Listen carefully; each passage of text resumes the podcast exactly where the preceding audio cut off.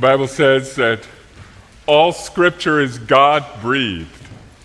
Listen to what God says through the writer to 2 Samuel. In the spring of the year, the time came when kings go out to battle. David sent Joab and his servants with him and all Israel, and they ravaged the Ammonites and besieged Rabbah, and David remained at Jerusalem. It happened late one afternoon when David arose from his couch and was walking on the roof of the king's house that he saw from the roof a woman bathing, and the woman was very beautiful. And David sent and inquired about the woman.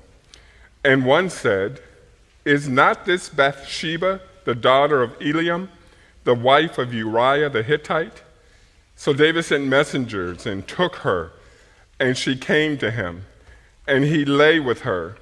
Now she had been purifying herself from her uncleanness, and she returned to her house. And the woman conceived, and she sent and told David, "I am pregnant." So David sent word to Joab, "Send me Uriah the Hittite." And Joab sent Uriah to David.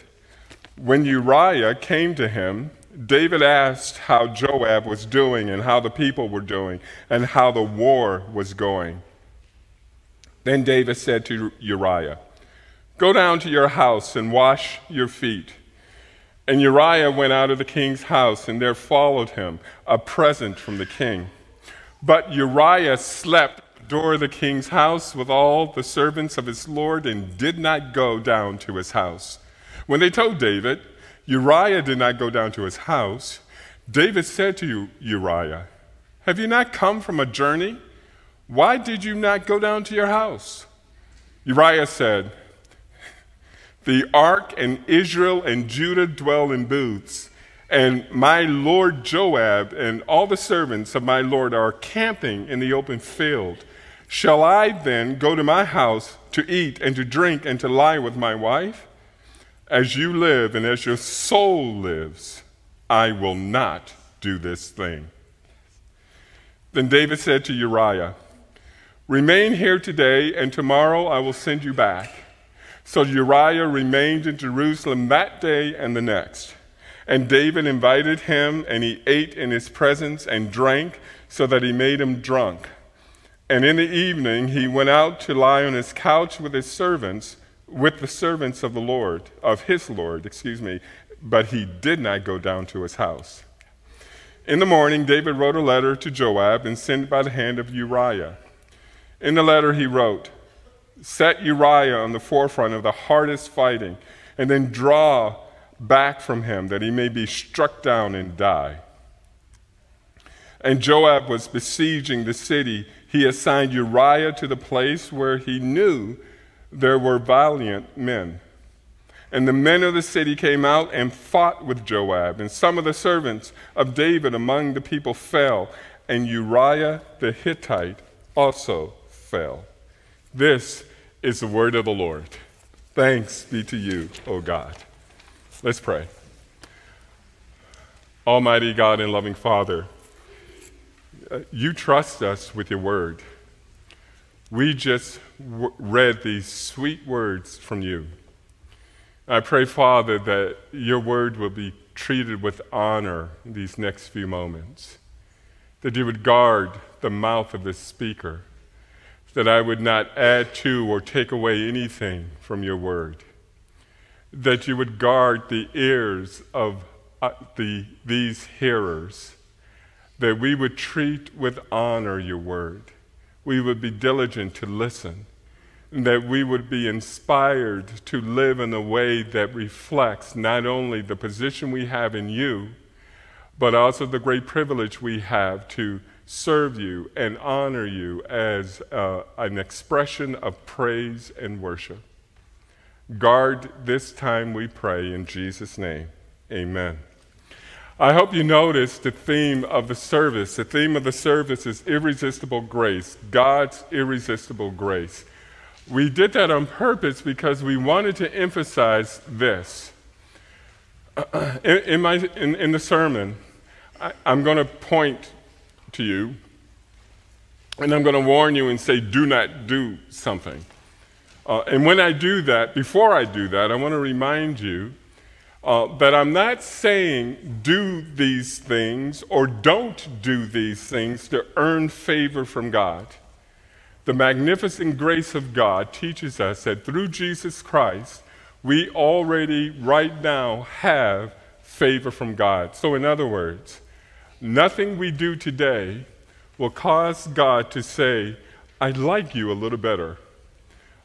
You've impressed me, because God can't like us any more than he already does in Christ.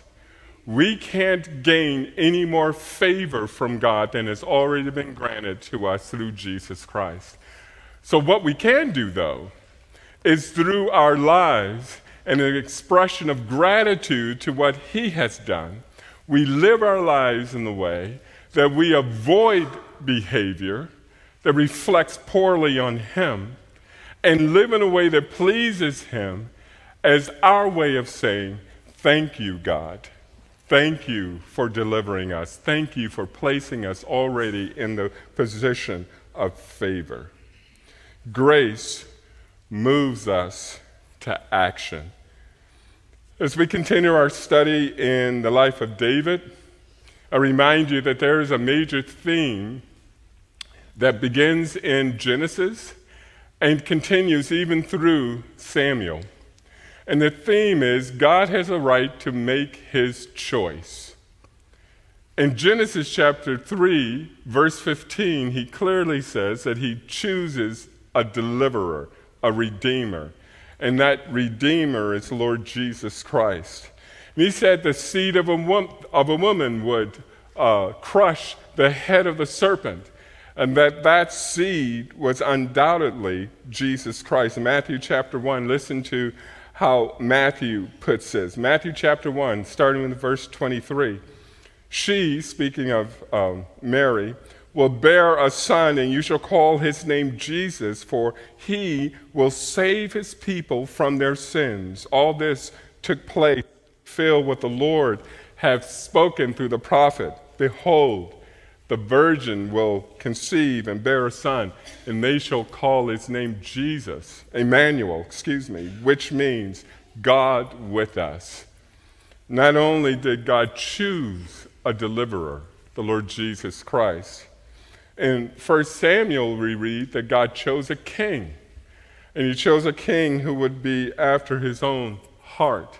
And we know that by choice of God, was not only a human king, but also a divine human king, one who was God-man. And it's that God-man, the Lord Jesus Christ, I want to remind you that as Luke chapter 1 celebrates, talking with Christ, Luke says, he will be great and will be called the Son of the Most High. And the Lord God will give him the throne of his father David, and he will reign over the house of Jacob forever, and of his kingdom there will be no end. God's choice in king was made sure in the ministry of Jesus Christ. Now, if you haven't been with us the last few weeks, we've been studying the life of David in 1st and now 2nd Samuel. And just to give you a little taste of what the near context is, I'm going to start with 2 Samuel chapter 7. In 2 Samuel chapter 7, David said to God, I want to build you a house. I want to build a house for the tabernacle. And God said, and I'm paraphrasing, God said, I don't want you to build me a house. If I wanted a house, I would have asked the prophets to build me a house. No, I want to dwell with my people, and so I dwell in tents. I'm going to build you a house. And so God promised three things in 2 Samuel 7. He promised to give David a name, a great name, and then he promised to give him victory over his enemies, and then he promised to set his people in a kingdom. 2 Samuel chapter 8, that great war chapter, If you read that chapter, you see that God did everything that he said to David in chapter 7. He gave him a great name. You'll read that in that chapter. That chapter is a description of God giving him victory over all his enemies. And then lastly, as the chapter ends, God is describing the kingdom that has been set up, that God gave Israel a place. God kept his promise to David. Now, chapter 9, David shows kindness to Saul's grandson, Mephibosheth. Mephibosheth was crippled. He was the son of Jonathan. And what would normally happen when a king conquered, the former king, he would destroy all of his descendants because he wouldn't want any of the descendants to rise up against him. But instead of doing that, he showed hesed, loving kindness to Mephibosheth. And in chapter 10, David desires to show hesed, loving kindness to a son of an enemy, Hanun, the son of Nahash, the Ammonite. Both chapters uses the word hesed, loving kindness. But then there's a shift in chapter 11. The shift is this. David goes from giving generously to grabbing greedily. Instead of giving, he's taking. Chapter 11 is one of the most widely known stories in the life of David. In fact, I think the second most quoted psalm is because of this chapter, Psalm 51. Psalm 51, in the beginning of Psalm 51, there's a title.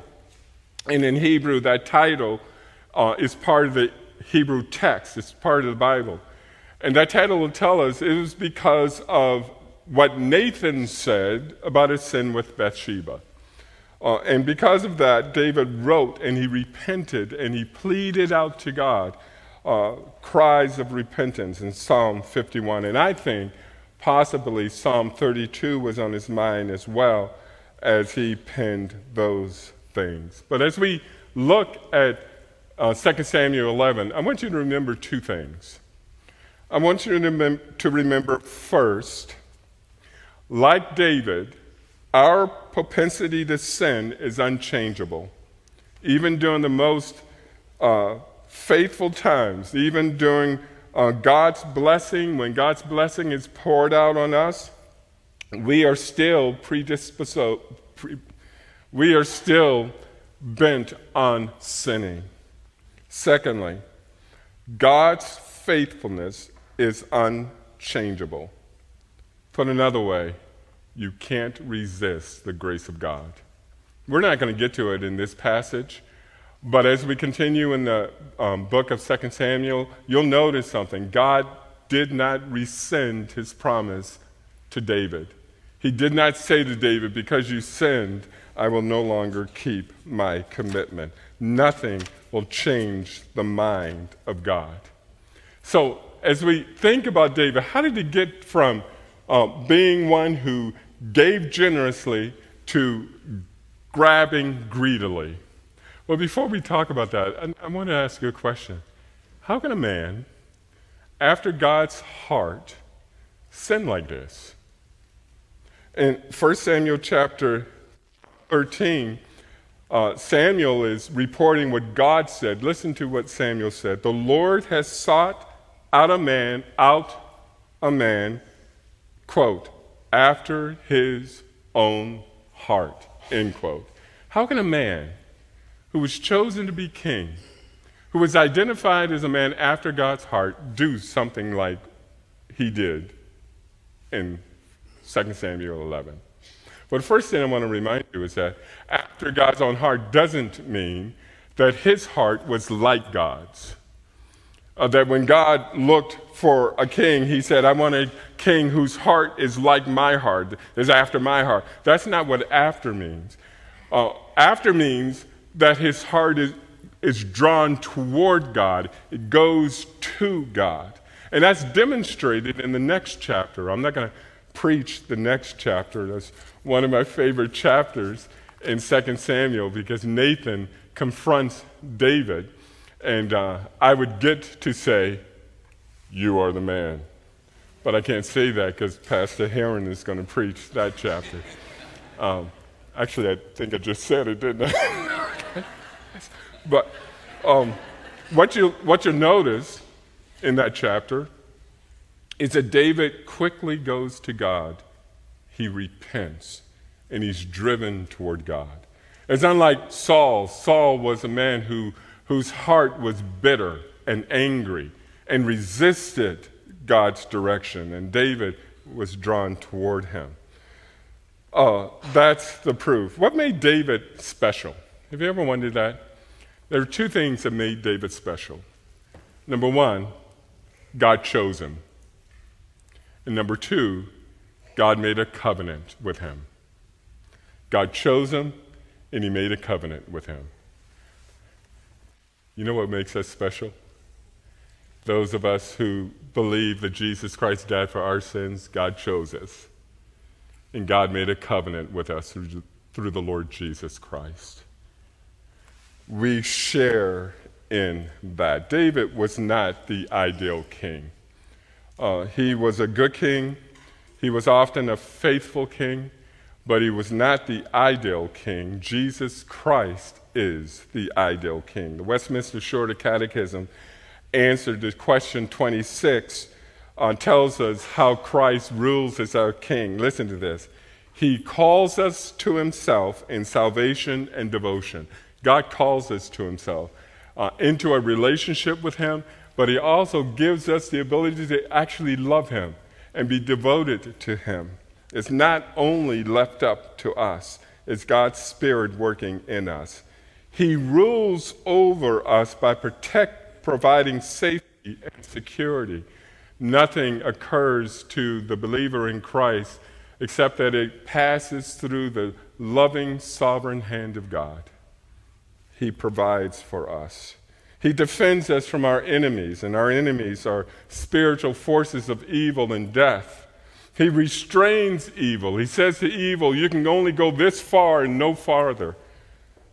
He conquered death for us so that death has no power over us. In this chapter, chapter 11, you'll notice a switch from chapters 9 and 10.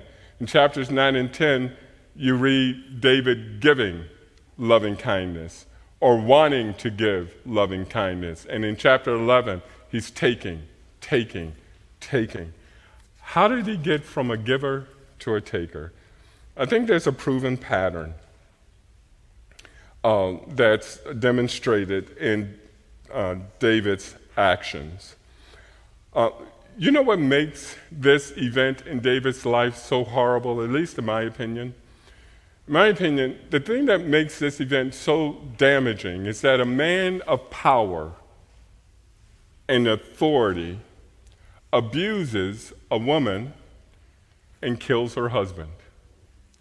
A man of authority and power abuses a woman and kills her husband. And just in case you think that God was so pleased with David that he kind of winked at David and said, you know, your sin wasn't that bad. I can give you a pass in this. Look at the last verse in chapter 11. Look at the end of that verse, verse 27.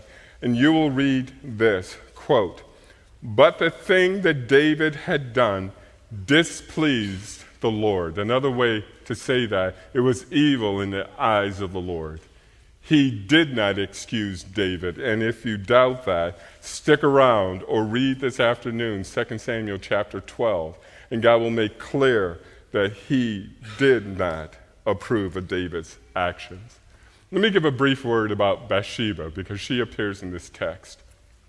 I'm not going to vilify Bathsheba and say that it was her fault that David did what he did for three reasons. Here's the first. The text does not give us any reason to vilify her. And some of us would say, well, she was bathing on the rooftop. Shouldn't she have expected somebody to see her? And historians tell us that in that time, for one neighbor to look on the over the battlement of his house and into the inner court of another house was something that everybody knew. You just didn't do that. You just wouldn't do that. And so I think that Bathsheba had some expectation of privacy. And even if David, by accident, glanced and saw Bathsheba, he should have been like Joseph. Joseph, when he was in Potiphar's house, he turned and ran, and David, in my opinion, should have just turned and run when he saw Bathsheba. Second thing about Bathsheba, I'm not going to vilify her, because Bathsheba was not rebuked for her actions as David was in 2 Samuel chapter 12. When you read that chapter, God does not send Nathan to rebuke Bathsheba. And then the last reason is a little more subtle. As you look at verses 3 and 26, you'll notice that God refers to Bathsheba as, quote, the wife of Uriah. The wife of Uriah. I think he does that to remind us that David was the one who broke the covenant marriage of a woman from her man and killed the husband. I'm not going to blame Bathsheba for David's actions. I'm also not going to blame the fact that David was in his house during the time of spring when people went to war. It wasn't uncommon, according to 2 Samuel 10:7, it wasn't uncommon for kings to stay home at times. Sometimes his men said to David, don't go into war. We don't want you to go into this dangerous position. We want to protect you. So I'm not going to blame him. You know who I blame? I blame David. I don't think that he was in the wrong place at the wrong time, and that made him sin. I don't think it was Bathsheba bathing herself that made him sin. I think as James chapter 1, verse 14, he was, quote, lured and enticed by his own desire, and he sinned. But I see in David's life a warning for us. I think there is a proven pattern of sin and sinful action. And I think the first time this pattern is seen is in Genesis chapter 3. In Genesis chapter 3, Adam and Eve saw with their eyes and desired the fruit. Genesis 3:6. Genesis 3:6 also says they took and ate. And Genesis 3:8 tells us that they hid. They protected their sin. They were protecting themselves from the consequence of sin. And I think this pattern is seen in 2 Samuel chapter 11. Notice with me first, David saw. Look at verse 2. Verse 2, it happened late one afternoon when David arose from his couch and was walking on the roof of his king's house that he saw from the roof a woman bathing, and the woman was very beautiful. He saw and desired. Secondly, look at verse 4. Verse 4. So David sent his messengers and took her. Incidentally, that's the same word that's used in Genesis chapter 3. He took her, and she came to him, and he lay with her. He took. And then lastly, he protected, or he hid. He tried to hide his sin.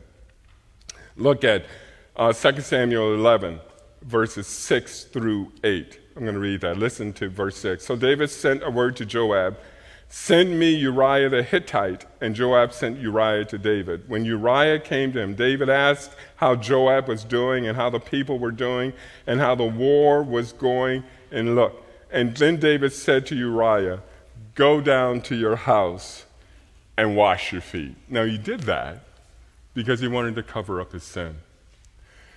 The text tells us the first time he did that, it didn't work. Second time he did that, it didn't work. And then he killed them. He did everything he could to try to hide his sin. Here's the warning. I have a friend, I don't see him, Will Brooks is a fireman. When you're on fire, they tell you to stop, drop, and roll. So I'm going to say, when you notice these dangerous situations in your life, stop, drop, and repent. Stop doing what you're doing. This is where I'm pointing. Drop to your knees and pray to God in repentance. Don't follow David's horrible example of unfaithfulness by trying not once, not twice, but 3 times to hide sin, to protect sin. Own it and repent of it quickly. And so I'm going to end with a picture of an unfaithful king. I think there's a fascinating contrast in this chapter between Uriah and David. Uriah was a warrior. He was one of David's mighty men. David was a mighty man of war. He was victorious in his military campaigns. He was God's anointed king.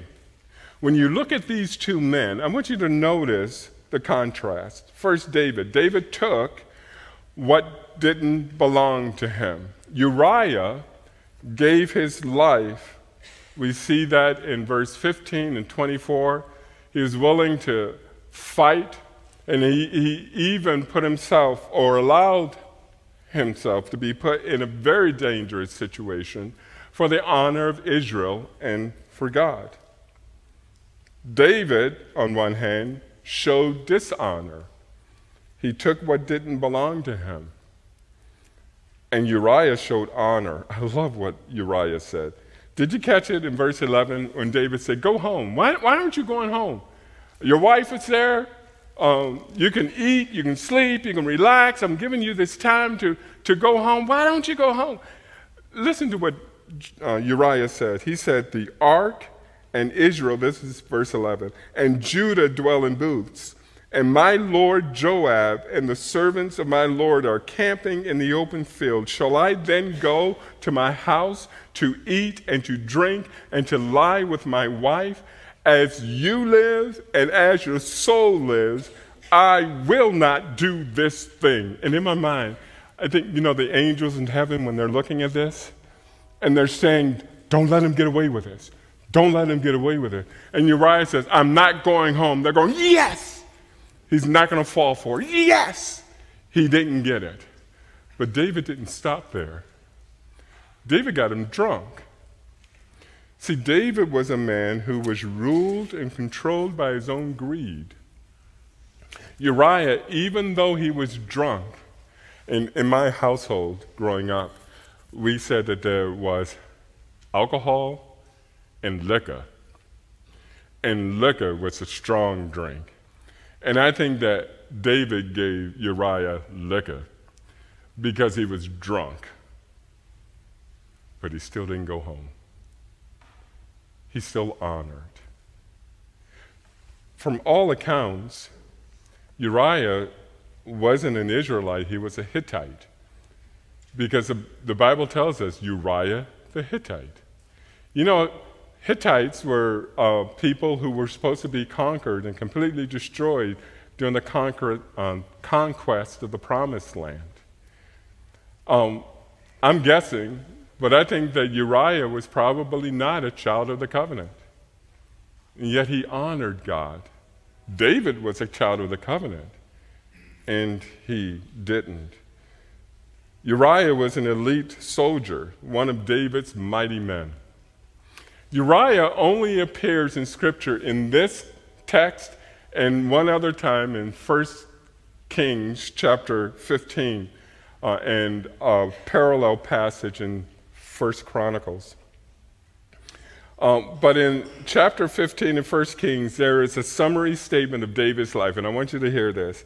It says this, David did what was right in the eyes of the Lord and did not turn aside from anything that he commanded him all the days of his life, except in the matter of Uriah the Hittite.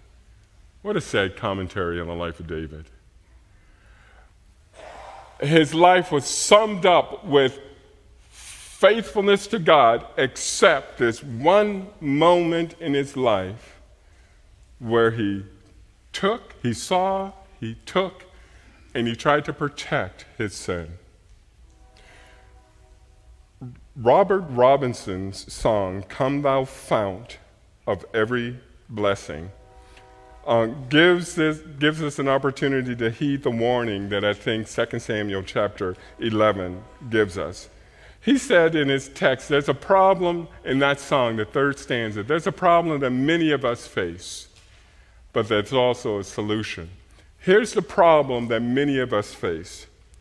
Let thy grace now, like a fetter, bind my wandering heart to thee. Then he said, prone to wander, Lord, I feel it, prone to leave the God I love.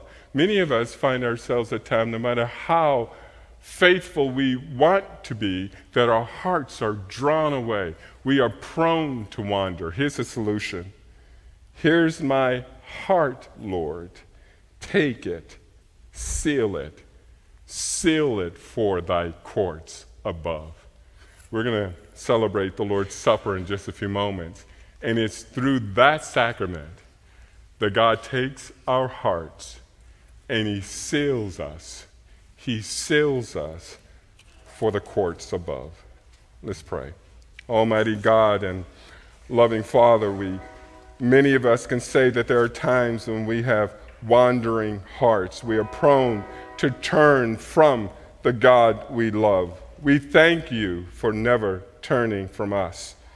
Through the Lord's Supper, we ask you to seal our hearts to you and prepare us for thy courts above. In Jesus' name, amen. I invite you to stand.